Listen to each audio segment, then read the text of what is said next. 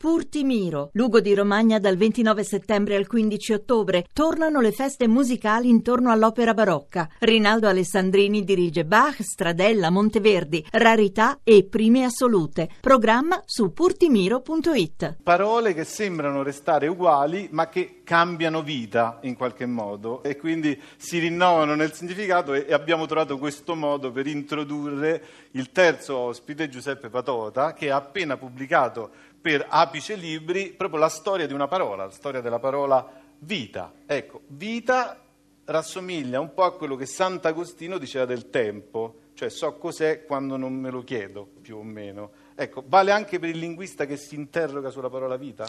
Ecco, intanto naturalmente eh, devo precisare che il linguista si interroga da linguista certo. sulla parola vita, non certo da filosofo o da teologo. Il libro eh, adesso si intitola Vita con sottotitolo Storia di una parola. O, mm, il suo titolo originario avrebbe dovuto essere Vita. Poi ci sono stati due eh, fatti che mi hanno suggerito di aggiungere questo sottotitolo. Primo, ho pensato proprio questo, eh, bisognava che fosse chiaro che mai e poi mai mi sarei eh, occupato, eh, interrogato sulla parola vita in altri sensi che non fossero quello linguistico.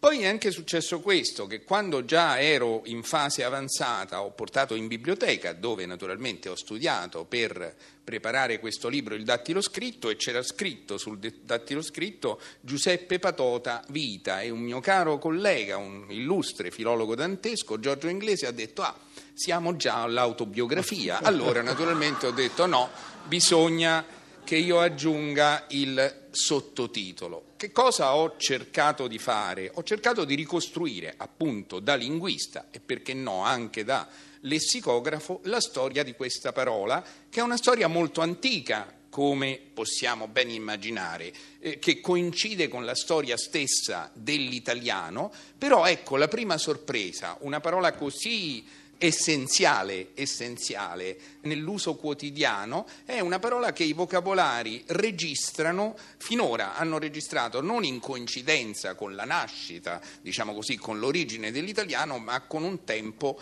eh, meno, meno, remoto. Invece, eh, così, frugando fra i documenti e anche grazie ai nuovi strumenti di cui disponiamo grazie alla rete, ho diciamo, scoperto, o se preferite mi sono reso conto, ho avuto l'occasione di rendermi conto del fatto che questa parola è, come era prevedibile, documentata anche nei testi più antichi dell'italiano, a partire da una formula di confessione, la formula di confessione umbra, che porta la data del 1065. Siamo dunque prima che nasca la letteratura in una lingua d'area italiana. E lì la parola vita è una parola che eh, viene contesa, se mi lasciate passare l'immagine, in questa confessione fra un angelo e un diavolo, proprio come succede in tanti luoghi famosi della nostra letteratura. Pensate